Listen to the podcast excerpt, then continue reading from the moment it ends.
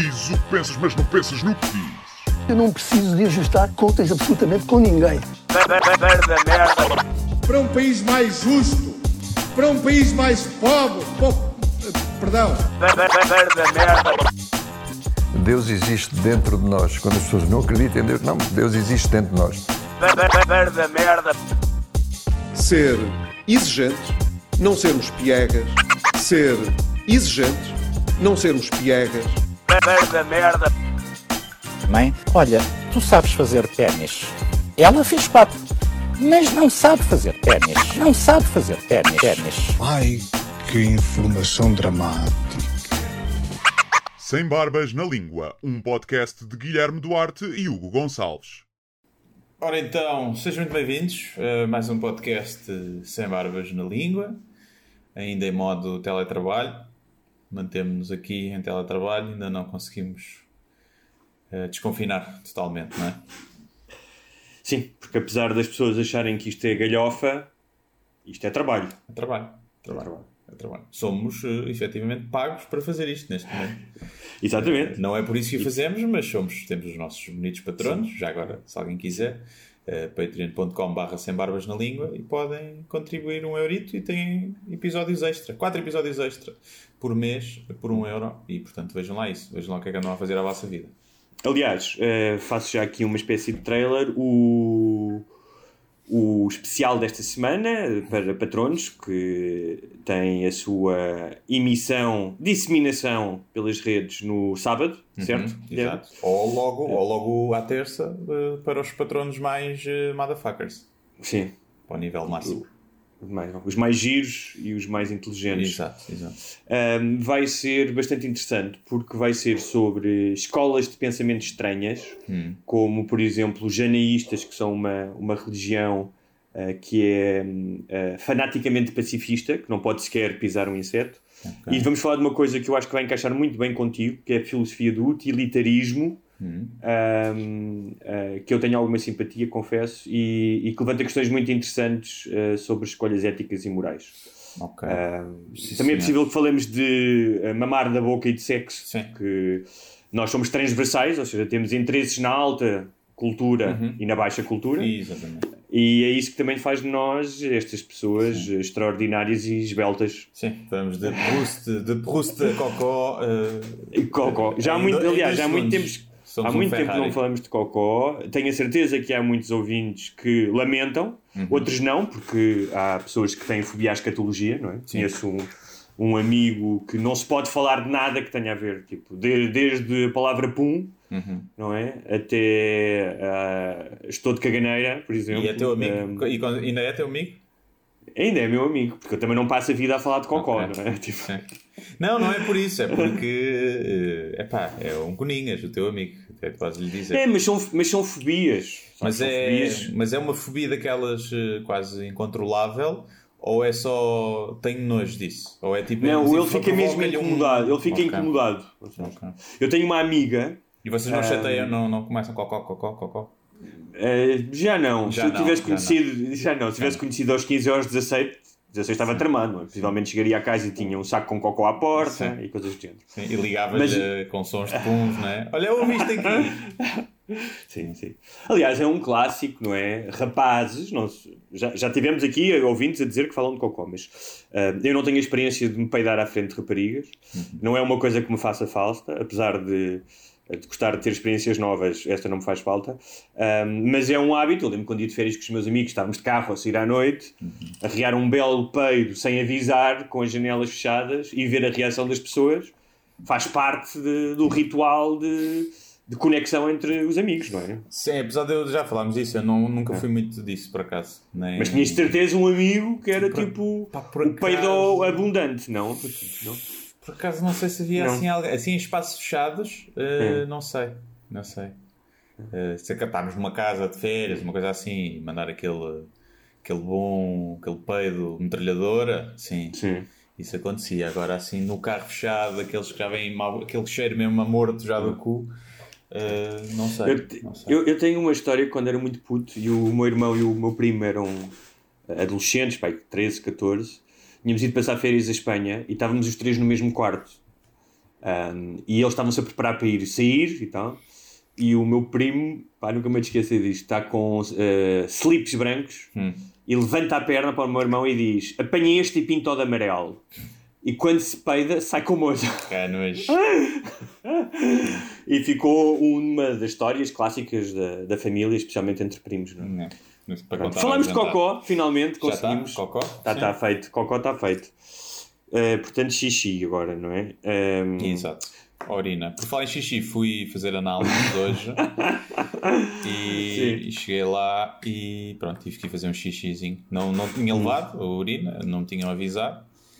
E depois, ah, então não tem vontade. Eu, tá, não. Ah, mas vá ali, põe água a correr, faça como aos bebés, põe água a correr para lhe vir a vontade. E deu-me um tubinho, e lá fui à casa de banho. Eh, E depois dão um tubinho assim mesmo fininho. Sim. Um gajo tem Como é que tu fizeste? Meteste... É porque eu fiz análise há pouco tempo Hum. e levantei-me, levantou-se uh, perante essa experiência uma série de questões, que é Sim. uma prática de como é que eu mijo para dentro deste tubinho, Sim. sem, sem mandar para fora. não é? Então aproximei mesmo tipo o buraquinho da glande lá dentro. Foi tipo um exercício de Mr. Miyagi da urina, Sim. estás a ver? Sim. Mas depois, pá, a minha preocupação é, pá, eu vou limpar isto, no caso de derramar alguma coisa, porque Sim. não quero que a mulher. E normalmente elas estão com luvas. Uhum. E eu lavei aquilo e tal, mas havia um certo sentimento de vergonha e de culpa em entregar aquilo, até porque ela aceitou aquilo sem luvas. Pois, foi como a mim. Eu tive exatamente isso. Passei por água, o tubinho. Uhum. Primeiro fiz, eu fiz uma espécie de decantação com o propúcio. Sabes? Sim.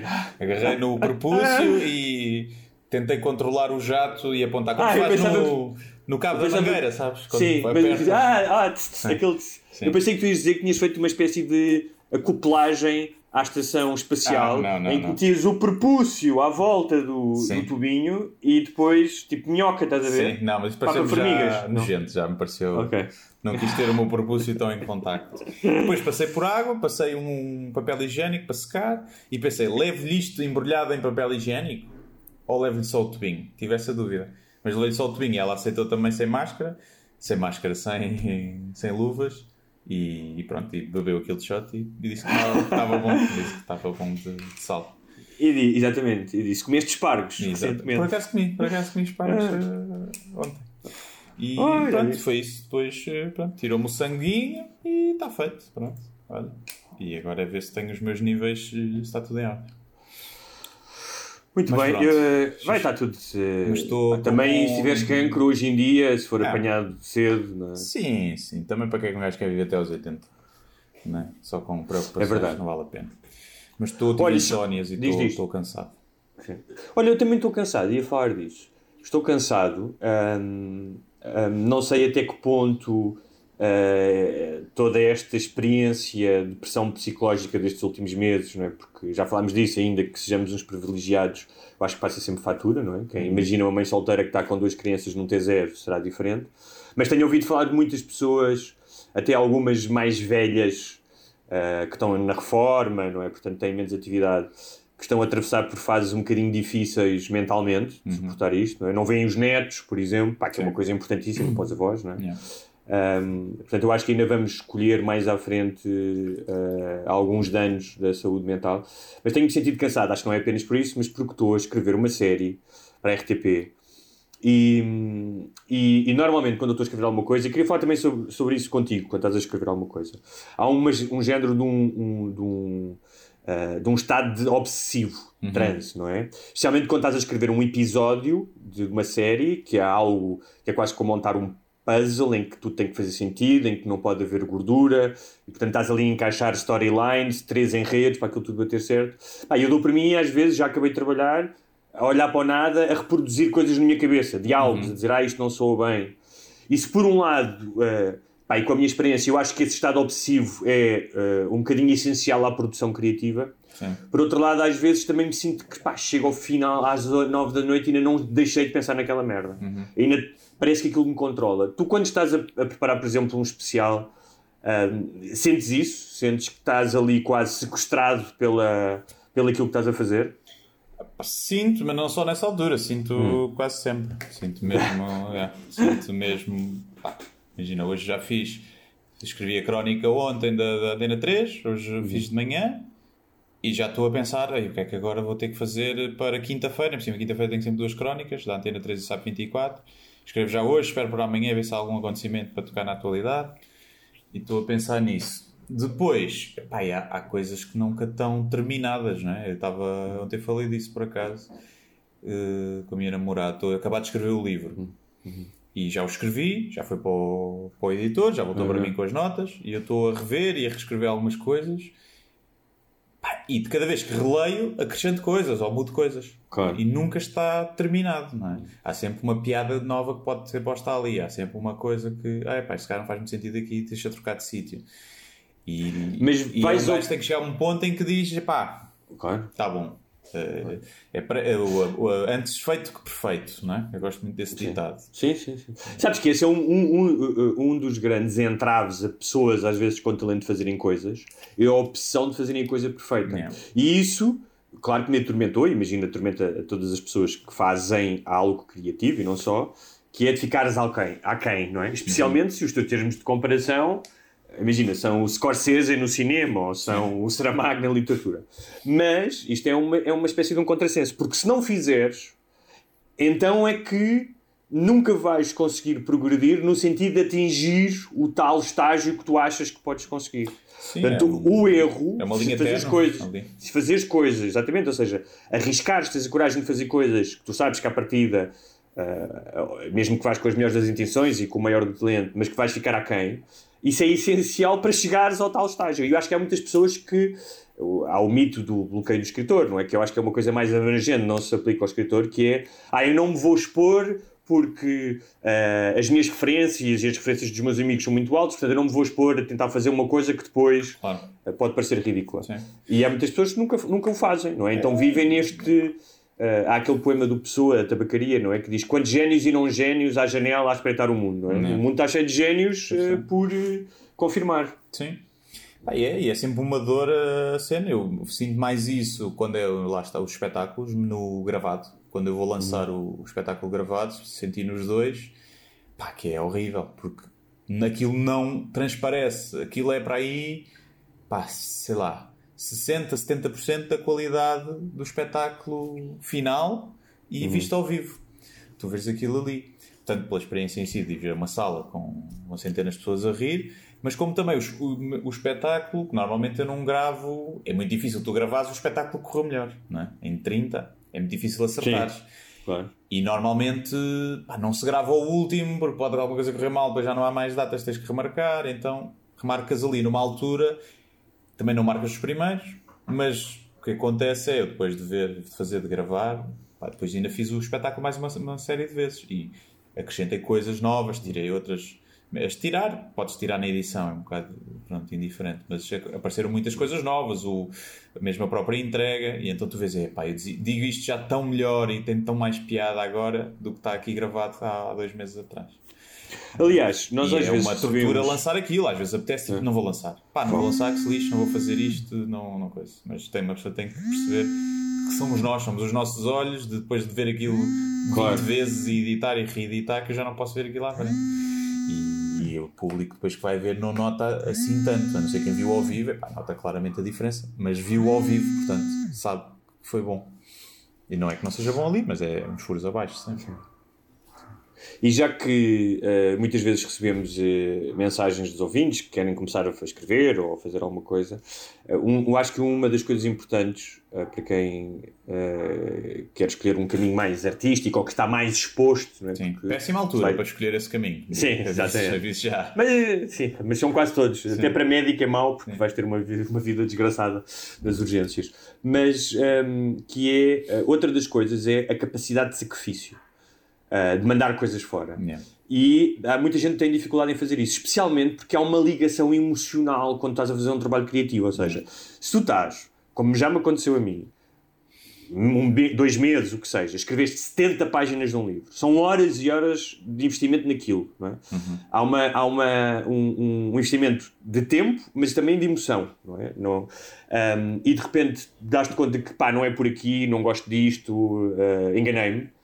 Um, é muito difícil dizer que não um, e não insistir. Pá, eu já fiz isso e custou-me sempre, mas uh, uh, passado semanas, olhei para trás e dizia ainda bem pá, porque não era aquilo. Portanto, ainda bem que não perdeste mais tempo, porque ias perder mais tempo e ias fazer uma coisa que provavelmente não gostavas. Um, e é muito, imagino que na comédia seja Imagina igual. que tinha é? batido, bué, esse livro de merda que tu não quiseste Epá, fazer, mas- que tinha é que- vendido 200 mil. Mas está bem, mas a questão é essa: é se tu, ah, se o teu propósito é vender 100 mil, podes ter esse propósito, não há mal nenhum. Não é, não é pior do que o outro. Mas se esse é o teu propósito, ahm, mas já não tens controle sobre isso, não é? Nunca sabes. Claro. Mas pá, eu acho que o propósito inicial da criação é sempre em relação a ti. Claro. Depois em Mas relação imagina, ao público. mas imagina que Mas é em relação a ti. Isso, que esse, esse- um desses livros ou dessas histórias que deixaste por escrever, que tu tinhas a certeza que aquilo ia para um caminho que tu não gostavas, que ia ficar uma charpada e não gostavas daquilo, mas que ia vender 100 mil exemplares. Conseguias tomar a decisão de mandar fora ou pensavas, epá, eh, pode ser bom para ganhar visibilidade e para fazer dinheiro e depois volto a escrever aquilo que eu quero. E não, não é isto, ou é isto vai manchar a minha Sim. reputação Ou seja- ou a minha Claro. a forma como eu olho para mim, esta vender-me desta forma. Eu tenho que analisar com o- a informação que eu tenho. Sim. E a informação que eu tenho, e pensando nos livros, que era: não acho que nenhum daqueles livros em questão eu me estaria a vender, ou seja, não estaria a fazer uma coisa para vender 100 mil, ah, nem seriam coisas E horríveis. coisas, há coisas que vendem 100 mil que podem ser boas, atenção. né? Claro, não, mas não, mas imagina-me, estou a dizer que é, só, aquilo não está com a qualidade que eu quero, ou Sim. não é aquilo que eu quero dizer. Mas, pá, eu não acharia que chegaria ao fim e dizia isto vai-me envergonhar. Possivelmente Sim. as pessoas iam dizer, pá, olha, até gostei do, do livro anterior do gajo, isto, É. este aqui eh, não, não adianta nada. Como tal, eu acho que hum, essa experiência valeria 100 mil, eh, Sim. vendidos, 100 mil exemplares vendidos. é? Agora, se fosse uma coisa que eu me sentisse que estivesse a vender totalmente, a fazer uma, um plágio do Sombras de Cinza, ou se calhar tenho alguma dúvida. Até porque há esta questão que é, a minha vida não está numa situação em que ah, eu preciso desesperadamente vender 100 mil livros, e vender 100 mil livros, portanto seriam mais de 100 mil euros, não mudaria a minha vida de tal maneira que se calhar eu tivesse que fazer essa concessão.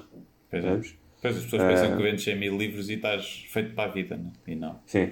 Não. E é um bom dinheiro, obviamente. Claro, Ali- claro. São ali anos de trabalho, de um trabalho normal, mas, Sim, sim, mas sim. Não, não, não podes reformar com 100 mil euros, não é? A não ser que já tenhas 90 anos, aí podes-te reformar com 100 mil euros. que à partida chega. E esses livros, essas histórias ou essas coisas, abandonaste completamente ou ficaram ali um dia eu pego nisto? Ou foi Completamente. Acho que, pá, na altura tive. eh, eh, o último que abandonei há, há pouco tempo, acho que sim. Agora, o que aconteceu foi. Havia lá pedaços eh, que eu posso, podia utilizar noutras coisas. Ok. Ou seja, que não estavam. Ideias desenvolvidas, ideias para personagens que eu podia utilizar. Portanto, mas lá, são tipo 2% do que eu escrevi. Imagina, nunca pensaste lançar uma coisa que era os livros que eu nunca editei. E, e eram va- esses vários que nunca chegaram ao fim e ficavam assim mesmo, inacabados. Pois, isso é tipo. Isso eh, quando um músico morre, já, tipo, já passaram 10 anos e a editora discográfica tem lá umas merdas que ele gravou É. e faz um especial. Sim, mas aí cada música tem o seu início e fim nela mesmo, não é? Ali era giro ver é um livro que tem várias, um várias histórias e que nenhuma acaba. E estão muitas delas todas, eh, mesmo com notas de lado e com saltos na narrativa. Ainda agora, sem um. Isso era interessante do ponto de vista. Era muito Era. nicho, mas era interessante do Era, ponto de vista. era muito de- nisso, sim. sim. de Era gosta sim. de ver o processo e o que, que se manda para o lixo. E depois com notas do autor a dizer: olha, Sim. eh, isto aqui está mal feito, nunca Yeah. devia ter ido por E aqui. depois isto tem muita gente, é pá, mas como é que acaba aquela história? Eu quero saber. O pessoal que ficava ali com, a, com o coito interrompido, eh, interrompido mesmo, não quando um gajo se vem cá para fora, eh, quando um gajo não se vem. E, hum, mas sabes que ah, recentemente saiu um livro do poeta Herbert Welder, que está morto, que ele tinha feito uma edição há muitos anos e que recusou reeditar e que renegou esse livro. Pá, disse não queria, tipo, em vida não quero republicar, não é a minha cena. E que agora, acho que foi a viúva, deu autorização e o livro foi publicado. E há, e há fanáticos do Herbert Welder que acham isso uma traição ao desejo do escritor. Pois. É, um É bocado. assim, não, não estás cá, também já não, para ele já não conta para Pois, nada. Para ele está igual, a não ser que ele esteja lá no céu ou no inferno, a espumar-se todo. Mas não me parece. Olha, começou o verão. É verdade. Sentiste alguma diferença? Algo em ti? Está calor. Tá. O verão, desta vez, não nos podemos queixar, o verão chegou. Porque está realmente, estão 30 graus, acima de 30 graus. Há sítios em que está 40 graus em Portugal, acho que 39 em alguns. Já pensaste ir à praia ou não? Uh, não, ainda não fui, já, já fui uma vez este ano, mas uh, pá, não pensei porque não me apetece ir à praia ao fim de semana. Uhum. E durante a semana tenho que ver se vou, tenho que me obrigar a ir sozinho. Dar um mergulhinho só no mar, Sim. apanhar um solinho meia hora e voltar. Só que pá, tenho que pegar no carro. Mas ao fim de semana não deve estar tão mal como em fim de semanas normais de verão, não é? Sim. Eu fiz isso há pouco tempo, peguei na moto, fui muito cedo, ali à costa. De moto é mais fácil também, não é? Um, pá, dei um mergulho, estive lá, como tu disseste, meia hora e vim-me embora, porque já estava a começar a chegar uh, o maralhal. Sim. Agora, durante a semana, tem mais gente do que é normal haver durante a semana, né? porque há muita gente que não trabalha e não está com alma. Não faz um caralho. Faz um caralho.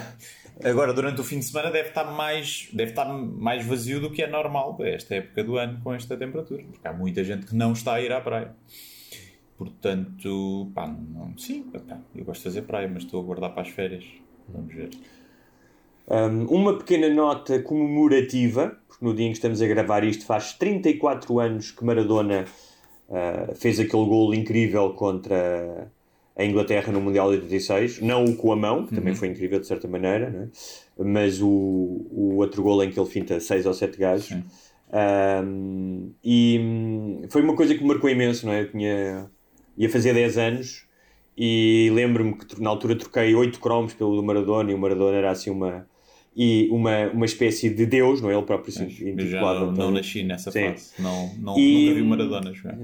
E a ver, lembrei-me, ao ver eh, uma notícia sobre isto, lembrei-me um, da pura alegria e dedicação e Uh, há uma expressão inglesa que eu adoro que é the sheer joy, não é? Uhum. Tipo, é tipo uma alegria não contaminada, do já e do agora, não estás a. Tipo, a, a, a alegria dos adultos tem sempre um prazo de validade curto Sim. e há sempre alguma coisa que aparece na tua cabeça, tipo, estás a, a curtir imenso e de repente, ai, esqueci de pagar o gás. Yeah. Uh, e nas crianças há, há, há, acho que essa alegria mais pura que eu tinha com o futebol, especialmente com os Euros e os Mundiais na, naquela altura. Eu lembro também do gol, do gol do Carlos Manuel que nos valeu o apuramento para o, uh, para o Mundial de 86, onde depois nos espalhámos ao comprido. Um, e, e lembrei-me disso, é um sentimento uh, que é um bocadinho irrecuperável hoje em dia, mas é bonito. Sim, é, mas tivemos o. Não tiveste. Ou seja, tiveste mais euforia aí do que quando ganhámos o Euro?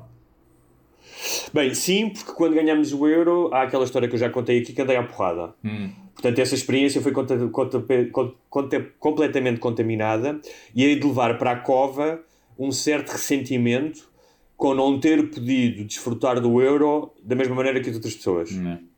Porque estava completamente uh, toldado por essa emoção, não é? Era impossível não estar. E da mesma maneira que quando perdemos em 84, eu lembro-me de ter chorado quando aquele jogo clássico com a França em que perdemos 3-2 um, e ficou esse amargo de boca. Um, o, a vingança, a vingança entre aspas, obviamente, do 2016 um, não serviu para limpar o palato completamente. Hum. Sim, uh, eu, eu, acho que vibrei mais no, hum. no outro europeu, no que foi cá. Foi em 2000, ah, 2004?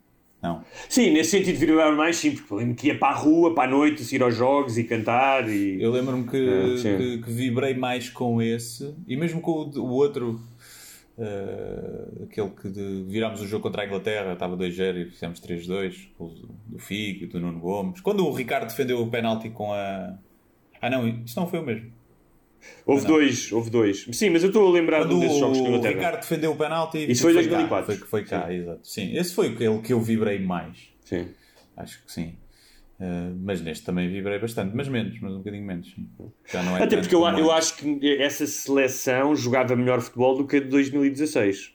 Ou ah, seja, mais sim. espetacular. Não, digo, não sei se será melhor, mas mais espetacular. Ah, sim. É. Qualquer, e os jogos foram mais emocionantes. Qualquer uma joga, né? Tiveste jogos super emocionantes, enquanto no 2016 também houve um ou outro, mas era muito empate. Sim, muito na retranca e tal, mas ganhámos, é, ganhámos, está ganho, está ganho, chubem franceses. Teve essa, essa cena poética, né, do patinho feio. Claro, claro, usava, o underdog, não é? fazer um estouro jogar mal e ganhar. Foi um, bocado, foi um bocado o que fez a Grécia em 2004 também, não é? Também era o É, pá, o mas- patinho mas a feio Grécia, jogava mal. Efetivamente, nós tínhamos bons jogadores e sempre tivemos bons jogadores, mas nunca conseguimos fazer nada de jeito. Hum. E sempre fomos uma potência do futebol. A Grécia enganou-se aquele ano. é? Enganou-se e foi toda. Nós pateiros duas vezes, perdemos duas vezes contra eles e, e a França também leva um gol no, no fim de, de cabeça. Foi- tiveram que cagaram-se todos, pronto. Nunca mais fizeram nada. Aliás, É no ano a seguir não foram convocados, Não não, não foram apurados, acho eu. Acho que foi uma coisa assim. Eu estava a pensar no outro dia se uma boa analogia com o Covid não era uma, uma analogia com a seleção dos tempos em que jogava muito bem, mas depois não ganhava nada. Hum. E então era nós durante a quarentena jogámos muito bem, toda a gente para casa, não sei o quê, mas eh, não sei se agora vamos ganhar alguma coisa, não é? Eh, não quero parecer alarmista todo, não estou alarmista, não estou. Mas eh, o que é que tu achas destes recém, estes recentes desenvolvimentos, dos ajuntamentos à noite, eh, do aumento dos casos? Pá, acho que os ajuntamentos é inevitável. Quer dizer, só não vê quem, não, quem acha que vai conseguir controlar durante meses e meses uma série de adolescentes e de jovens na flor da idade, no verão, a quem lhes tiraram os bares e as discotecas e tudo, e que vão conseguir que eles durante meses fiquem fechados em casa e que não se juntem em grupos, epá, eu acho que é. Não sei, quem está à espera? Se É que se me perguntarem a mim, eu tinha dito isso já há muito tempo. Acho que acho impossível isso acontecer. As festas ilegais vão começar a acontecer e os ajuntamentos, como, como fizeram, vão acontecer. É óbvio que eles não deviam fazer e devia... ah, ainda para mais um vírus que estatisticamente é, é pouco grave para, para, para, para miúdos eh, abaixo dos. Não morreu ninguém, abaixo dos 20. Mas sabes, é? mas sabes que há cam- eh, mas houve eh, mais. Claro. Se calhar estou enganado, em treinamentos Sim, de malta mais jovem. acho que sim. Mas isso é normal quando tu aumentas. Imagina, se é um em cada 10 mil, que é uma porcentagem baixíssima, mas tu já tens 30 mil casos, é normal que tenhas dois ou três internados.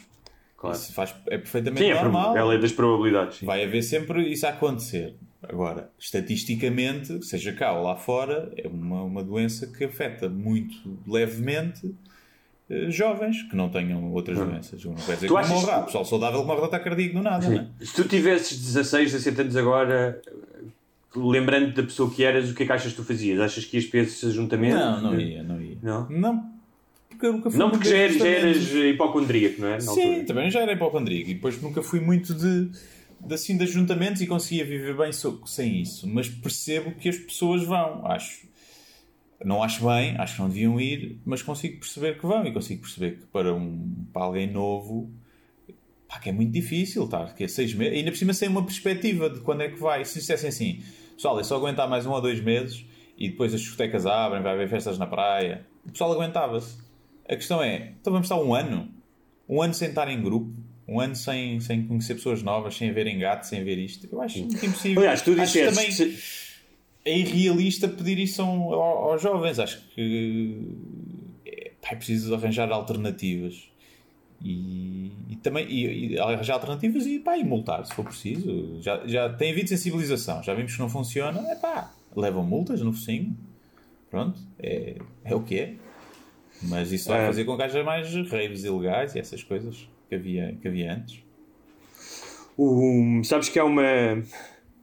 A- Acho que houve uma convocatória de uma manifestação chamada O Silêncio da Noite à procura de respostas e. e à procura de respeito e respostas. Concentração 18 de junho, portanto já foi, nas docas de Lisboa. E convocavam empresários, promotores, RPs, artistas, DJs, músicos, animadores, barman, seguranças e copeiros. Barman está mal, porque segundo a, a nova Bar língua person. devia ser bar person, não é? Uh, início de marcha lenta, passagem pelo IAD. Um, mas ainda achei, achei engraçado haver uma manifestação da malta da noite. Tem todo o direito, que é o trabalho deles e são pessoas que têm. Claro. Mas achei engraçado esta ideia, não é? Chamar-se o silêncio da noite. Sim, epá, e não Porque sei como realmente é, que- também uma indústria, não é? É uma indústria, é uma indústria que, em termos de contribuição do, para o PIB, é muito grande. Uh, não, não tanto como devia, porque muitas das empregadas não são faturadas, não é? A maioria das empregadas não são faturadas, mas também depois há muitos que faturam a mais que é para lavar dinheiro, portanto, se calhar compensa-se. E emprega muita gente. Pá, eu vi, eram números pá, brutais de, de- de pessoas que eram empregadas nessa indústria. Já não me lembro, mas eh, de centenas de, de milhares. E, pá, e então é difícil. Agora, eu também percebo que é se calhar a última coisa a abrir. Apesar de eu achar que é mais essencial para o tecido da sociedade e das, como as pessoas convivem, é, é mais essencial abrir bares e discotecas do que abrir estádios de futebol, por exemplo. Sim. Acho que é muito mais controlável num estádio de futebol, com lugares marcados e com distanciamento, do que uma discoteca que tu nunca vais conseguir o distanciamento. Não é? Eles querem, ah, temos quadrados de 2 metros, afastados por 2 metros para os grupos dançarem. Ninguém vai a uma discoteca. Se é claro. pessoa passar, passar, soltar com o seu grupo e não poder andar a fazer flerte, é? Ou pouquíssima gente irá. Agora, também há alternativas. Por exemplo, se, eu posso, se o pessoal pode estar na praia de dia separado, porquê é que não pode estar na praia à noite separado a beber copos? Qual é a diferença? Eu acho que há aí uma assunção, todos vão tentar perceber. Há uma Agora, assunção caso, de não, que. Não foi isto, neste caso estavam claro. todos juntos, eu estava tudo claro. a molha. Diferente. Mas eu acho que também há uma assunção de que à noite, com os copos, claro. com, ou seja, sim, o tipo sim. de relacionamento social à noite não é o mesmo da praia. Sim. Normalmente na praia não vais. Pá, podes falar com outra pessoa, mas se tiveres dia e tiveres, tiveres uh, presente uh, uh, a situação em que estamos, não, é? não há o mesmo tipo de interação. Sim, não, verdade, sim. Por isso é que eu digo, é muito difícil controlar, mas também acho que é difícil é utópico achar que, que, toda a gente vai claro, estar, vai estar claro. em casa. Não, é, claro. é, não conhecer a história, não conhecer como é que os jovens que... se comportam. Sim. E em muitos casos é irresponsabilidade e cá há um pingo de irresponsabilidade, mas noutros casos é, pá, é normal, não é? É normal. Sim, eu, eu nesse aspecto tenho bastante tolerância. Uh, não sou daquelas pessoas que dizem ah, a juventude está perdida, a juventude é toda burra, a juventude não sei o quê. Eu acho que é como, como era na minha juventude, que é pá, Há malta mais uh, que se calhar vai, vai ser importante para a humanidade, há malta que não vai ser, há malta que é mais irresponsável e que se calhar daqui a uns anos vai ser muito responsável. Agora, se me assim, gosto... o, o gajo vai sair à noite, está ali com mil pessoas e a seguir vai, vai para a casa da avó dar-lhe dois beijinhos, hum. pá, é, é irresponsável. É. Aí é irresponsável. Sim, há vários graus de responsabilidade, não é? Não é? Um... Ou depois trabalha, trabalha num lar e anda lá de acima dos velhos. Estás a ver? Yeah, é, é irresponsável. Agora, Há outros casos em que há lá muita gente que lá estaria, se calhar, com o seu grupo, gosta de estar ali no meio, pá, está um monte de gente, mas está com o seu grupo e está afastado. Eu acho isso Sim. normal. Eu, se calhar, se abrissem, sei lá, o bairro alto, eu se calhar também ia. Se estivesse aberto, ia com o grupinho, íamos buscar uma cervejinha, estávamos cá fora na rua, com alguma distância social, mas sempre vês pessoas, vês, parece que voltas à normalidade, mais ou menos, não é? Isso é importante também para, para a saúde mental. Eh, agora, é normal, depois da quarentena, que, que haja excessos. Isso já aconteceu em outras pandemias. É a história a repetir-se. É sim, muito bem. Uh, juventude, uh, tende cuidado, uh, tentai não propagar o vírus uh, através de uma mança da boca, sim. ou então, tipo, em vez de terem daquelas pessoas que vão sair à noite e mamam na boca de 5, hum. mamem na boca só de um nos sim. próximos meses. Ou não, mamem da boca, pinem só. Não, sim, pinem só, com preservativo e máscara. E assim, não há doenças que se transmitam lavam as mãos com álcool gel no fim. No fim, no início, se fizerem, sequem bem primeiro, porque depois pode arder se meterem as mãos de algum sítio. Eu é calculo, calculo que arde. E portanto tenham cuidado. E pronto, escusam de mamar da boca e de dançar. Pinem logo, olhem uns para os outros e digam: quer pinar? É pinar, vamos pinar. Ou então façam ao domicílio no Tinder, que deve ser o que o pessoal anda a fazer. Mas tenham Olha, cuidado, podem ir para casa sim. de psicopatas. Tende, tende cuidado, tende cuidado. O um, que, é que, que é que temos aqui? Ah, há bocado esqueci-me de dizer uma coisa, hum. mas achei que podia ser interessante para os ouvintes, porque há ouvintes curiosos muitas vezes sobre como é que, sobre como é que se fazem séries e filmes em Portugal. Uh, esqueci-me de dizer isso quando falámos das séries, que é, uh, e tu que já fizeste produção de, de sketches, conheces bem as dificuldades que são às vezes produzir uma coisa e porque é que muitas vezes a qualidade da ficção televisiva portuguesa não está a par sequer da espanhola. Tem a ver, obviamente, com uma falta de experiência e nos falta ainda caminhar muito. Estas coisas é preciso caminhar, há que reconhecer isso, não é? Há séries que são objetivamente muito más, os guiões são maus, mas para, para as pessoas explicar, para perceberem como eu estou no processo, é o que é que a limitação de dinheiro faz, por exemplo, logo a partir do guião. Uhum. Quando eu estou a escrever um episódio, eu tenho um limite de personagens a usar, de cenários a usar, por exemplo, de cada vez que eu abro um cenário e digo, ah, quer meter a malta na praia, tenho que escrever pelo menos umas tantas páginas uhum. para que valha a pena eles levarem a equipa para uma praia durante um dia. Yeah. Estás a perceber? E, por exemplo, a questão das personagens é importantíssima, porque eu muitas vezes não posso pôr uma personagem numa interação a dizer uma linha. Tipo, imagina que tu estás. Era uma cena que eu e tu, nós, personagens na série, uhum. estamos a comprar um gelado. Se eu puser o gajo que vende os gelados a dizer uma piada ou dizer alguma coisa, isso conta logo como mais um ator. Pode, dizer pode ser só sim. Sim. Mas já é. Essa pessoa já vai receber mais do que um figurante. Yeah. É os figurantes com falas, não é? Exatamente. E então, há uma, quando, quando eu já estou a escrever, eu chamo-lhe de escrever à pobre, repare, eu digo isto, pá, estou felicíssimo da vida de poder escrever uma série, que já é uma coisa rara em Portugal, portanto não estou aqui a, a, a cuspir no prato.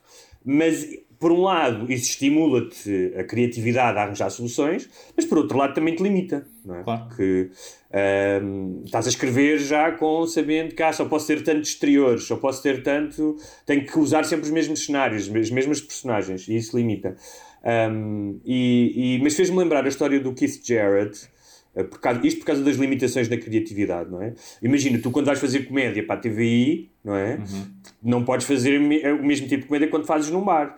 E isto tem limitações, mas também te obriga a arranjar soluções, é? E há a história do Keith Jarrett, de um concerto muito conhecido dele, um- provavelmente o disco mais vendido, que é o Concerto de Colónia, um, em que ele tinha sido contratado e chegou lá e a miúda que estava a organizar aquilo, a responsável, um, era claramente nova inexperiente. O piano era uma merda, uh, não tinha o som que ele gostava e ele só fez aquilo, fez aquilo contrariado, porque viu a miúda em desespero, tipo a chorar. E uh, é um dos melhores concertos dele. É- Ele toca de uma forma muito peculiar, parece que está a martelar as tec- teclas, mas não foi uma opção artística, era porque era a única maneira que ele tinha de tocar aquilo. E é engraçado que uns, ele faz uns sons, normalmente faz uns sons quando toca, mas ali faz muito, é tipo, oh, oh. e aquilo parece que encaixa na música. Mas, mais uma vez, era o gajo a resmungar Sim. com o facto do piano ser uma merda. E é engraçado como é que às vezes as limitações também podem gerar eh, coisas interessantes. Sim, claro, é pá, na comédia e nos sketches acontece muito isso, que é, é pá, não era giro agora entrar aqui um tanque de guerra, não é? Era giro, era, principalmente que a comédia vive muito do exagero, Claro. só que não há dinheiro para ter um tanque de guerra, não é? E então, pronto, essa ideia vai logo à vida. E depois pode acontecer na. pá, queres gravar, imagina, num. Eh, às vezes coisas simples, gravar num consultório médico, é pá, não há um consultório médico, não conseguimos arranjar nada, ou não há dinheiro para alugar. É pá, e se o gajo der a consulta no elevador? É um médico que dá consultas no elevador.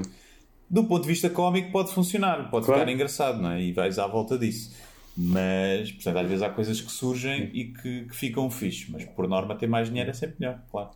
E outra- Mas- outra questão- Mas às vezes sim, mas Sim. às vezes aguça. Há uma, há uma série de, de coisas bem feitas que foram. Dizem que aquele, não sei se é mito, aquele episódio do, do Breaking Bad da mosca, Sim. que era uma questão de orçamento, que já não havia, não sei se, era, se é verdade ou não, se é mito, custa-me acreditar. mas- Custa-me acreditar porque nessa altura acho que a série já tinha algum. Pois.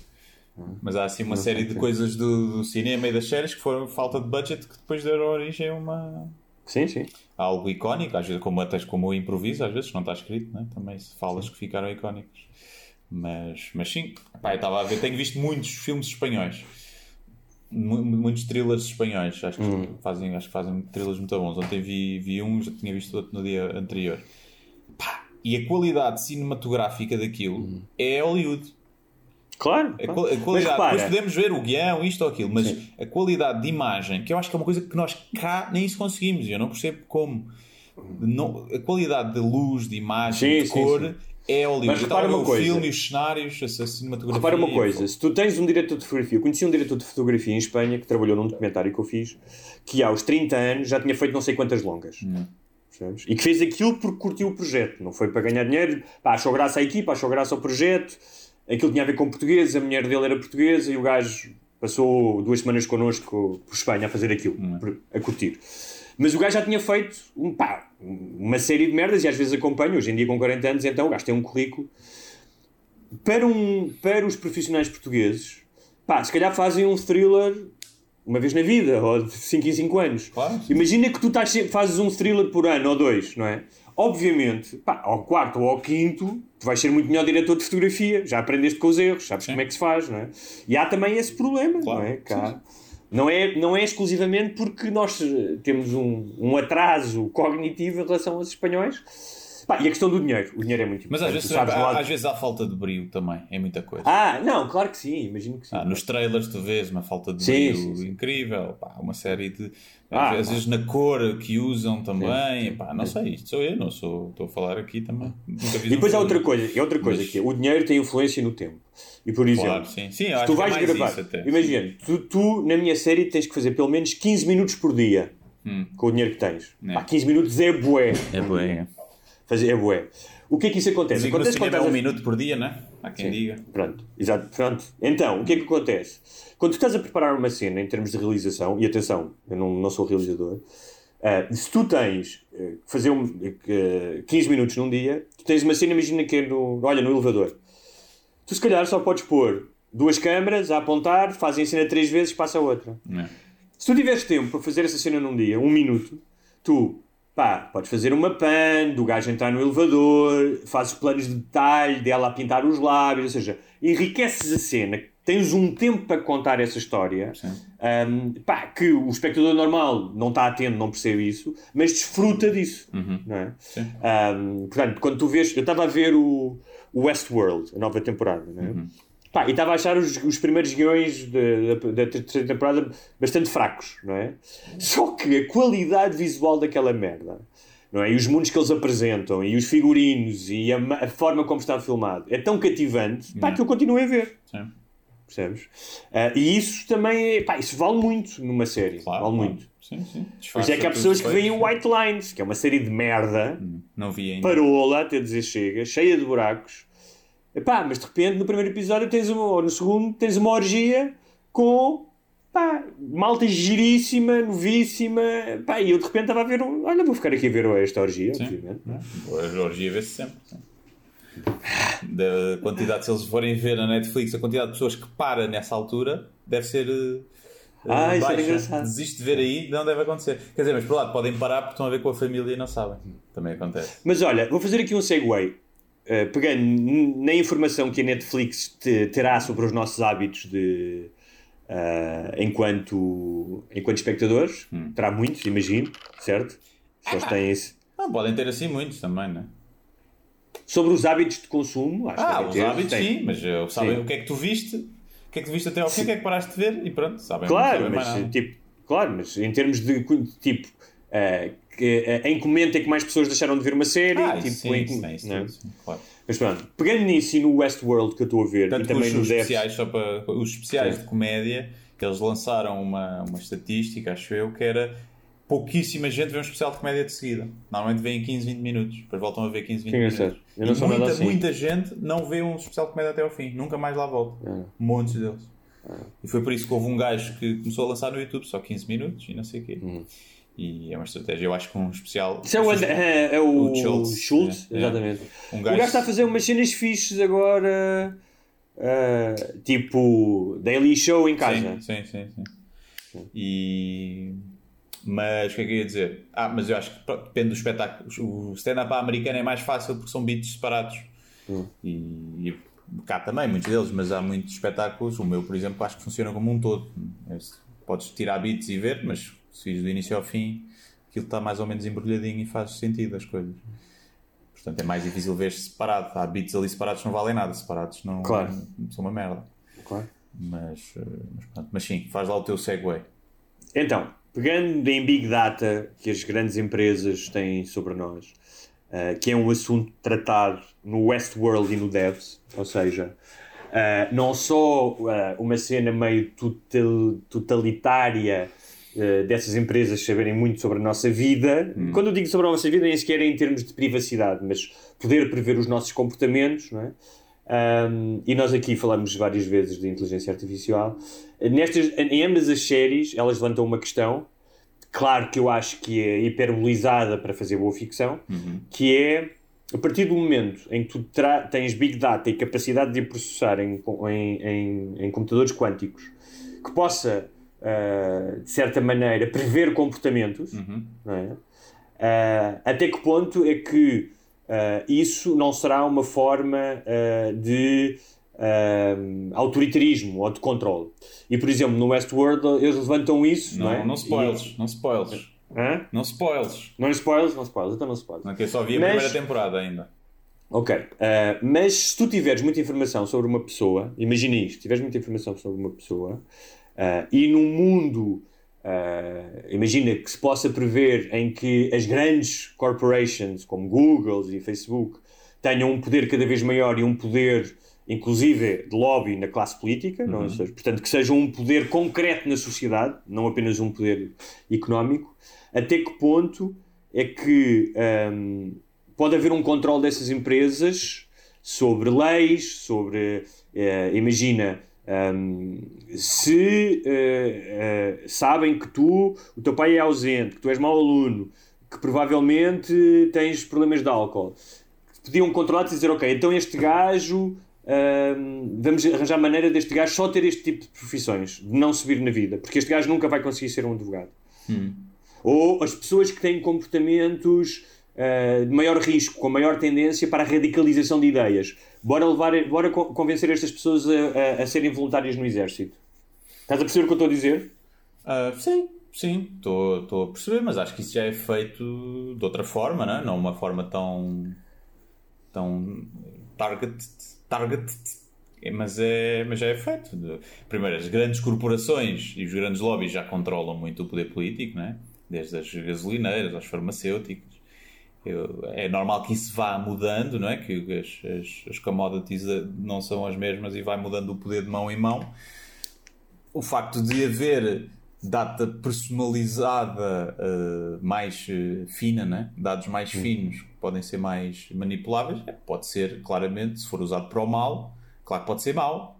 É teres uma arma de influenciar eh, as massas, como, como os mídias, se forem instrumentalizados, já o podem fazer, não é? os mídias tradicionais. Pá, não sei, não sei. não Mas imagina isto, imagina um cenário, eh, obviamente estou a extrapolar, em que tu tens 20 anos, estás bem de saúde, vais fazer um se- seguro de saúde. Hum. Ah, e, portanto, e há certas coisas que a empresa, por mais testes que faça, não pode Ah, sim, saber. saber. Vai, imagina, vai haver um teste E de repente- genético brutal que se consegue prever com exatidão que tu vais ter cancro daí a 10 anos e não te dão seguro de saúde. Aí, ou o prémio é altíssimo. Hum. Isso sim, isso eu acho que vai ser um problema. Porque muita gente não vai ter. Por exemplo, acho, por é acho que o Universal eh, Healthcare é, cada vez, vai ser cada vez mais essencial. Porque senão, depois, ou és muito rico e tens dinheiro, ou então tens uma genética de merda, a seguradora sabe logo à partida a tua genética de merda, não te vai dar seguro. É óbvio que não te vai dar seguro, ou te vai dar um seguro muito alto. É como fazer o seguro de vida com 80 anos, né? Mas aí tu tens, ou seja, tu aí tens um dado científico ah, ah, comprovado, não estás a fazer uma previsão ah, no sentido de, de comportamentos que tu já tiveste. O que eu ia dizer é, imagina tens 20 anos e de repente há informação sobre ti, sobre ah, pá, o tipo de comida que tu compraste online, ah, ah, coisas sobre os teus pais que não tenham a ver com saúde. Mas que esse- essa informação, que não seja necessariamente médica, no sentido que é tirarem-te o sangue ou, ou verem os teus genes, faz uma previsão que diz, pá, aos 30 anos, ah, ainda que este gajo não tenha propensão genética, é possível que eh, as probabilidades deste gajo ter cancro são 80%, tendo em conta as circunstâncias de vida dele. Estás a perceber? Aí é diferente tu teres um teste científico, claro. Claro. Estou Sim, a falar sim. de previsões, não é? Sim. Ah, sim, vai acontecer. As farmacêuticas, eu, eu- eu nem sei, há muitas farmacêuticas seguradoras, a forma como são feitos os seguros, aquilo eles sabem é que vão sempre ganhar do que que perder, porque é, então tem alguém de cancro na sua família? Não. Pronto, está bom, obrigado. Pá, é, toda a gente deve dizer que não, não é? Quando é para fazer um seguro de vida ou um seguro de saúde, eu nunca vi ninguém a dizer tenho, tenho. Então, olha, o meu tio, a minha avó e o meu primo morreram de ataque cardíaco, cancro, toda a gente morre aos 40 anos. Ninguém diz isso, não é? Não. Tudo saudável. Ele tem alguma doença? Não, eu estou ótimo. Mas isso não está na tua ficha médica? Tipo, eles não vão ver a tua ficha médica? Porque não vão ver nada. Quando me perguntam, quando eu vou ao médico fazer um, um check-up, o médico pergunta tem antecedentes de... O médico sim, mas a seguradora não tem acesso a essas coisas. Então isso são Ok. dados confidenciais. A seguradora faz aquelas perguntas e um, tens que pôr as cruzinhas. Diabético, não. Isto, não. Isto, não. Cancro de família, não. Doenças, não. Não. Pronto, é tudo não. Zero. E eles é assim, pronto, estão-se a cagar, tu tens aquela idade, cais naquele padrão. Não sei se fores, por exemplo, obeso, mórbido, se muda a coisa, provavelmente sim. É, porque a gordura parece que ser obeso mórbido faz mal à saúde, apesar de haver quem acha que não, mas uh, dizem que sim. E de resto é assim um bocadinho dedo no ar, porque eles sabem que o volume que eles fazem e o, a estatística diz que vão ganhar dinheiro contigo e não perder. Portanto, eles saem sempre a ganhar. Agora, se eles puderem afinar isso e ganhar ainda mais, tudo o que eles puderem usar para fazer isso, vão fazer, claro. E, e fazem bem, é o trabalho deles. É o trabalho deles. Eu, se fosse a minha empresa, fazia igual. É? Olha, vamos eh, trazer aqui um bocadinho de polémica eh, para o podcast. Eh, polémica quer dizer, mas eh, o, o caso do Chris D'Elia. Yeah. Eh, hã? Sim. Yeah, Eh. Ah, que- queres eh, fazer uma pequena sinopse do ocorrido? Pois, pá, ainda não há eh, novidades, acho eu, relativamente ao caso, mas há cerca de quê? Uma semana eh, surge o Chris D'Elia, é um comediante, para quem não sabe, é um comediante relativamente recente no estrelato cá, pelo menos, assim, além fronteiras. Eh, Ganhou muito devido a. É muito amigo do Joe Rogan, vai ao podcast do Joe Rogan, faz parte do mesmo grupo de, dele. Eu tinha, ouvia falar muito bem, tinha muita expectativa porque tinha visto uns clipezinhos mais até de crowdwork do gajo a falar com o público, tinha achado piada. Vi dois espetáculos dele, acho que foi na Netflix, ou um, já não sei, pai, não achei. Não achei, um que era o Man on Fire, achei mesmo muito, muito fraco. Acho que as, as premissas todas. Fraco para um gajo que, pá, que está na Netflix Sim. e que tem anos de experiência daquilo. Acho, achei mesmo muito fraco, nada, nada inovador. Temas muito batidos, diferenças entre cães e gatos, esse tipo de textos quase de open mics. E, portanto, não, não, não, não, acho, não acho que o gajo tenha a qualidade para a fama que tem, mas isso faz parte. Se eu tivesse um amigo que tivesse um podcast com 10 milhões de ouvintes, eu também ia lá para ficar famoso e, e fazia usufruto disso tudo. E diz uma coisa, ele também eh, é reconhecido por ser um dos tipos que compra bifes no Twitter, ou roast, desculpa. Sim. Faz roast no Twitter e que tipo, é ótimo na. Sim, o gajo aí é nesses- bom, o gajo no, naquela resposta de improviso, o gajo é bom também. O gajo já se envolveu em várias polémicas Sim. com outros, com youtubers, O- não é? Com o aquele gajo Paul, yeah, Sim. deu-lhe um grande roast. E aí curti, acho que o gajo aí é bom. E o gajo foi muito conhecido também de, por um vídeo que fez do Eminem, a imitar o Eminem, a rapar. Depois o Eminem chegou até ao gajo, o gajo entrou no videoclipe do Eminem e o gajo ficou bem famoso também com isso. E pronto, dito isto, é um gajo na casa do quê? Não sei se tem 40, 30 e tal. Ter 40 e poucos. 40. 40. 40, sim, 40. E veio, ah, é assim, um gajo com, com um ar creepy, mas pinta. Eu percebo que as mulheres gostam daquele tipo. Tem, tem ar de músico, assim meio sujo, né? portanto as Sim. mulheres, as mulheres gostam. Podia ser eh, vocalista de uma, banca de, de uma banda de rock alternativo. Sim, tipo, ou tipo Foo Fighters, podia ser o baixista das Foo Fighters. merda sim, assim. sim, sim, sim. E surgiu uma mensagem, isto porque o gajo ganhou, vai fazer o papel de pedófilo na, numa série, na série You. de Já fez, acho eu, Ou é? já fez. E, e surgiu uma mensagem de uma rapariga a dizer que o gajo já tinha assediado quando ela tinha 17 anos. E pronto, isto rebentou no Twitter e depois apareceram dezenas e dezenas de gajas a dizer que ele se tinha feito a elas e nelas eram menores. Isto por Mas mensagem houve par- sempre. Houve partilhas de screens, de, de Sim, screenshots. partilha não houve? screenshotes, eh, screen Ou seja, não foi o que eu te perguntar, é, não foi apenas um- um- uma réplica de ah, eu ouvi esta história e vou contar, mas havia uma prova, ou seja, havia Sim, screenshots casos, que foram em muitos partilhados. casos havia, sim. Ok. Pronto, e gerou-se coisa, cancelem, cancelem o Chris D'Elia e, e ele é pedófilo e é mau. Pronto, foi isto. É o que se sabe até agora. Agora, Sim. Mas, mas em termos factuais, o que é que se sabe?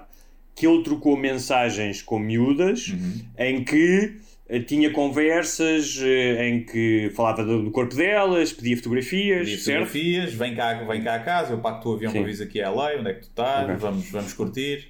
Pronto. Há conversas sobre a idade ou não? Há Há conversas numa sobre. Hum, conversa sobre a idade em que ele pergunta a idade, ela diz Sim. 17 e ele, ah, ok, way too young. Ok. No entanto, continua-lhe a mandar mensagens. Não faz convites que eu me lembre. te- mas depois é ela mais a cagar, tu tens 30, então caga nisso. Isto já foi em 2012, 2013. Uhum.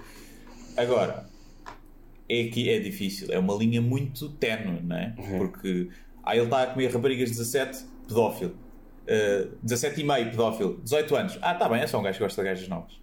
É, não é? É difícil. Primeiro, não é Sim, pedófilo. mas, mas é repara, preciso- acho, ah, mas parece que havia raparigas mais novas que 17 anos. Acho certo? que houve 16, sim, houve algumas 16.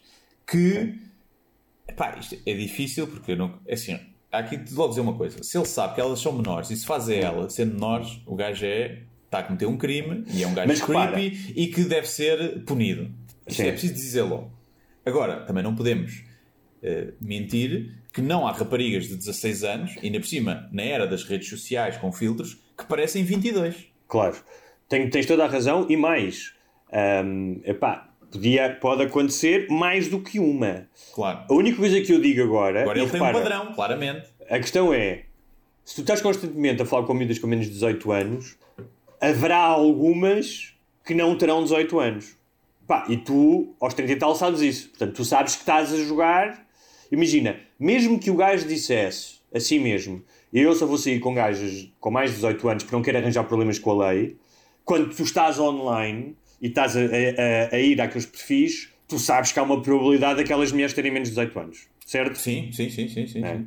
Sim. Portanto, estás aí. eh, E isto, repara, partindo do, do ponto de vista que ele disse: não, não, não, eu só vou sair com miúdas de mais de 18 anos. Pá, mas se tu estás a atacar esse mercado. Claro, se com- estás a ir ali ao com- headline, é normal. Estás a ir ao headline, passe. sabes que vais descambar para o outro lado, não é? Portanto, E um- isto já para não falar, o que é que tu achas de gajos de 30 e tal anos saíram com miúdas de 18, não é? Porque isso é outra conversa. Ahm, Sim, mas é. ah, Mas é- pá, se per- perguntarem qualquer gajo, 30 e tal ou 40, olha, gostavas de comer uma gaja de 22 mesmo boa. Epá, Claro, qual é o sim. gajo que vai dizer que não? Qual é o gajo que vai dizer que sim, claro. né? Pronto, ah, sim, que sim.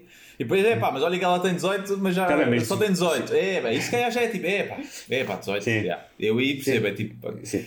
tu gostar já é tipo. hum, ok, agora, não invalida que há pá, muitas raparigas de 16 que têm, que parece que têm 20 e poucos. Principalmente numa fotografia nas redes sociais. Agora, a partir do momento que ela diz, ou que ele sabe e ele continuar a perseguir isso, então já é porque ele gosta, tem mesmo fetiche de Claro. gajas menores. E aí sim, aí já é um problema e aí o gajo já é, já é creepy, né? Agora, ele publicou uma desculpa. Também, também é não preciso desculpa, ver, não, publicou. Sim, é preciso ver que no meio de- destas foram muitas, muitas pessoas, umas serão verdadeiras, outras não, mas acho que a maioria será verdadeira. Uh, muitas a dizer, ele também fez o mesmo comigo e eu tinha 21. É pá, então cala-te. Estás a adicionar ruído a isto, não tem nada a ver. Sim, tu eras maior claro. de idade, ele fez-se a ti, é pá, fez-se a ti, pronto, tentou-te engatar, é pá, é o que é. Agora, se eras menor, sim senhor, fala e tentar Sim. perceber porque é que isso aconteceu. Se foi. Agora, se há casos em que ele pergunta a idade elas dizem 17 ele, ok, então não quer nada, é também diferente, muda tudo. Se isso Claro, aconteceu, claro. não é? Agora, epá, não, sei, não sei. E, e depois é uma coisa, nós já falamos isto aqui, que é, pá, na Hungria acho que a idade de consentimento é 14. Vai para a Hungria, se curtes comer gajas abaixo dos 18, vai para a Hungria, estás a ver? Que é muito estranho isto, ju- julgarmos com base na lei também, que é um gajo que coma gajas na Hungria, está-se bem. Se comer nos Estados Unidos, num estado em que é 21, 18 é horrível, mas se o estado já for de 18, já pode ser. Portanto, estamos aqui a julgar. A legalidade temos que julgar, apesar de ser aqui muito borderline, é difícil julgar. E quando varia de estado para estado e de país para país, é um bocado estranho. Mas é mais é julgar a cena dele de ser um gajo pá, creepy, né?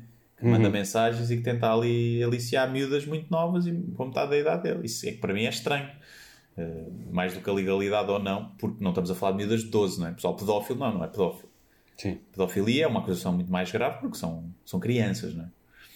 É, Agora, não sei, ele, ele publicou qualquer coisa, eu não vi o que é que ele disse.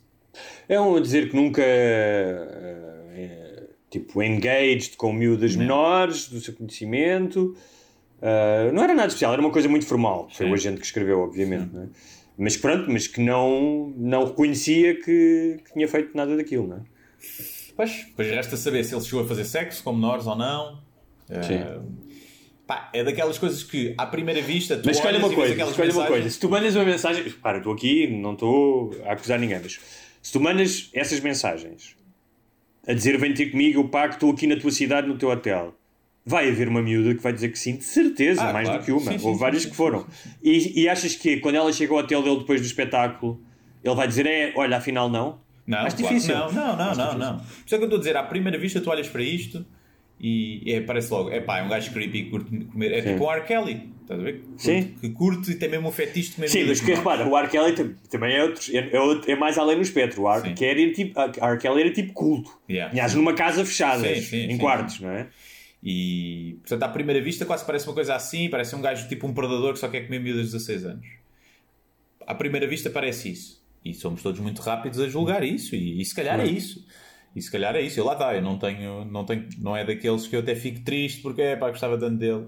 E portanto nem sequer tenho essa cena. Mas é preciso ver as nuances e, e pá, e, e- que pode ser, o gajo pode ter ali uma má conduta, mas não ser propriamente um predador, não é? Pá, gajos de 30 anos que gostam de comer miúdas de 18, há aos pontapés. né? E não é uma coisa assim tão. Há muitas miúdas de 18, 20 que namoram com um gajo de 30, montes delas. Agora, quando é um padrão e é recorrente, é que é mais estranho. Um gajo de 30 pode se apaixonar por uma gaja de 18. Acho que pode acontecer, não é? Ela pode ser mais madura, o gajo ser bem maturo e pode, pode acontecer.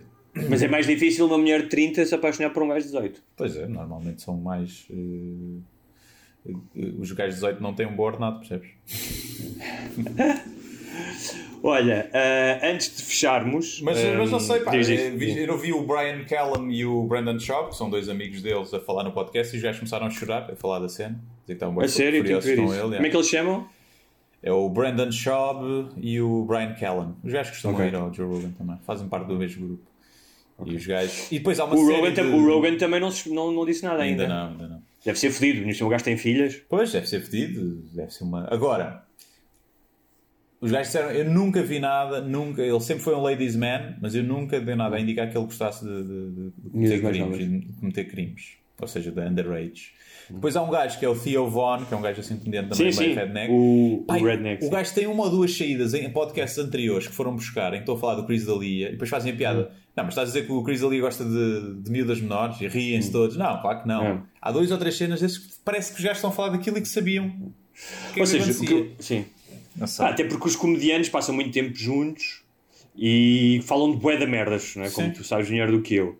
E mais do que isso, saem à noite juntos, portanto têm babedam-se, drogam-se juntos e quando tu estás aí, tu revelas um bocado quem és, não é? Tipo, estás todo besano, não sei se é o caso dele, mas deve beber de certeza, ou se tomas drogas e de repente estás numa discoteca e vês uma miúda mais nova e isso dá tesão, dificilmente o gajo terá, eh, ou seja, é mais fácil revelar-se mas nessas eu, situações. é? repara, eu acho que aí, eu, se fosse isso, fosse tipo, olha, histó- se a história fosse, olha, uma vez eu vi o Chris D'Elia numa discoteca e, e, e eu- ele estava com os copos e eu comecei a dançar ao pé dele epá, e curtimos e eu só tinha 16 anos. É pá, é tipo, é um bocado a sério, mas epá, é chato, sim senhor, mas pa- parecias 16 anos, ele co- que começaram-se a curtir, tu é que te fizeste a ele, tipo o gajo de 30 e sabia, era, era óbvio que tu te eras menor ou não era, é- quando é um caso, agora quando é o gajo proativamente a mandar Claro. mensagens no perfil, ainda por cima, montes de vezes dá para ver eh, pá, a idade, não é? Porque tem as amigas e os amigos, consegues perceber Hum. a idade, tem se tem fotos no liceu, na secundária. Se tem posts a dizer, é pá, estou a estar para os exames, se Sim. calhar, alerta, né? exames nacionais. Pá, mas e mesmo assim, se tu curtes comer gajas da secundária, vai às repetentes. As repetentes já são legais. Eu não percebo esta. Pá, este, não consigo perceber. Eu estava a tentar fazer um beat sobre isso, que é, que é isso: que é das miúdas de. Não percebo o pessoal que gosta de comer miúdas de 16 anos, quando pode comer 18. Não é tipo, uma miúda de 16 Epá, anos é claro, ótima, claro, mas- é ótima, mas aí é bem, tudo no sítio aos 16 e Repara. aos 18 estão estragadas. Claro, claro. Mas repara, isso, há é? um elemento na sexualidade que não é exclusivo do físico da pessoa que está à tua frente. Ou seja, da mesma maneira Claro, por isso é que é fetiche tu seres é CEO, menor. ou seres famoso, ou seres jogador de futebol, tem um efeito na, na- na tua capacidade de atrair outras pessoas. Sim. A simples ideia de que tu és menor, a, a transgressão, a proibição, tudo isso dá tesão. Por isso, é que, por isso é que o R. Kelly tem aqueles vídeos, epá, uh, hediondos, não é? Yeah. Em que a miúda está a fazer sexo e ele pergunta que idade é que tens, que idade é que tens. E a miúda sempre dizia 14, 14. É a mesma coisa quando elas dizem, é tão grande, tão duro. Para ele era isso, tem 14, tem 14. Exatamente. Pois, Olha, exato. só- Mas é aí que eu estava a dizer. Uma coisa é acontecer sem tu saberes, outra Claro. coisa é tu saberes e Perseguires isso. E perseguires isso. perseguires E perseguires isso. isso. Claro, aí já é uma patologia. Já é. Já é Mas olha, só para terminar. Dito isto, uma coisa. Diz. Quão prejudicial pode ser na psique coletiva dos homens a- o fetiche da colegial? Eu gozava com isso, que é por isso é que eu nunca quis roleplay colegial, que tenho medo da minha pila ficar eh, com um reflexo pavloviano e passa ao pé de uma escola ou de um colégio e fica neto.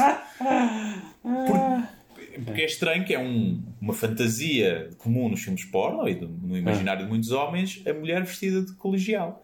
Isso tem aí um quê qualquer de. Sim, mas, oh, vá, sim, é? mas desculpa, tu consegues perfeitamente fazer a, a diferença entre eu vou para a cama Claro. com a minha namorada que está vestida de porquê, é que colegial. excita, mas porquê é que excita a tua namorada de maior de idade vestida de colegial? Não sei, acho que já muito já tem muito a ver com o porno. Ou Pois. seja, o porno já influencia as escolhas sexuais da- das pessoas. Mas começou- deve ter começado um bocado com bem, não podemos pôr gajas de 14 e 16 anos a pinar no filme porno Claro, é proibido. claro, Vamos pôr uma aqui de 18 com um vestido colegial. E mais, tudo, repara, tu tens várias Portanto, tem uma categorias do origem porno. pedófila. Claro, mas tu tens várias. E não é só, tens várias categorias do porno que têm a ver com relações de poder. Sim, sim, é? sim. O poder também está ali. Aliás, o Kissinger dizia isso: é? o poder é o maior afrodisíaco. E o Yeah. poder, as relações de poder, também é o contrário. Que são vídeos de homens a ser submetidos por dominatrixes. Não é? Portanto, essa- o poder está muito ligado à questão sexual. Olha, só para terminar mesmo, Sim.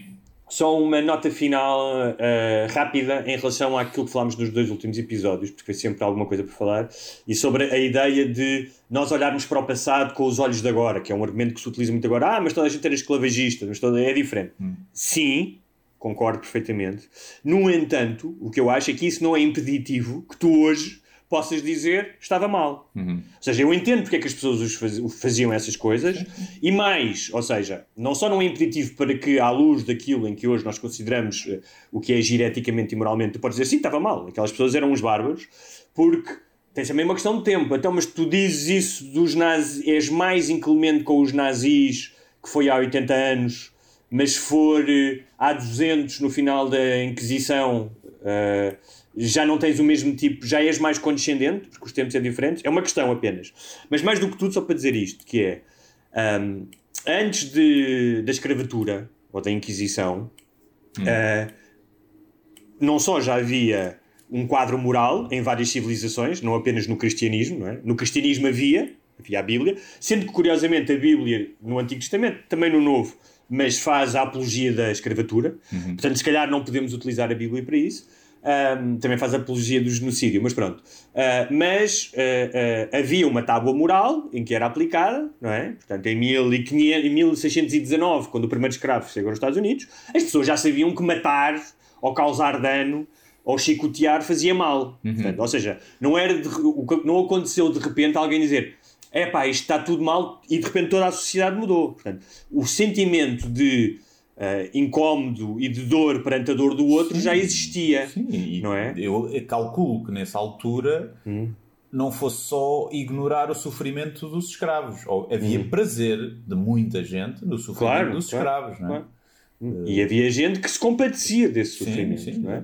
Portanto, o que eu quero dizer é: ah, sim, vamos tentar entender como é que era a sociedade à altura, mas isso não impede nós dizermos pá, aquela pessoa agiu barbaramente ah, e, mais do que tudo, não haver uma espécie de branqueamento porque na altura era assim. Porque na altura, seja em 1500 ou 1800 ou até antes, as pessoas já tinham noção do que é que era o bem e o mal, do que é que causava sofrimento e não sofrimento. Portanto, era só isso que eu queria dizer. Sim, sim. Mas é aquela velha. É quando chegas a uma empresa e há um processo horrível e te pergunta porquê é que isto se faz? Ah, sempre se fez assim.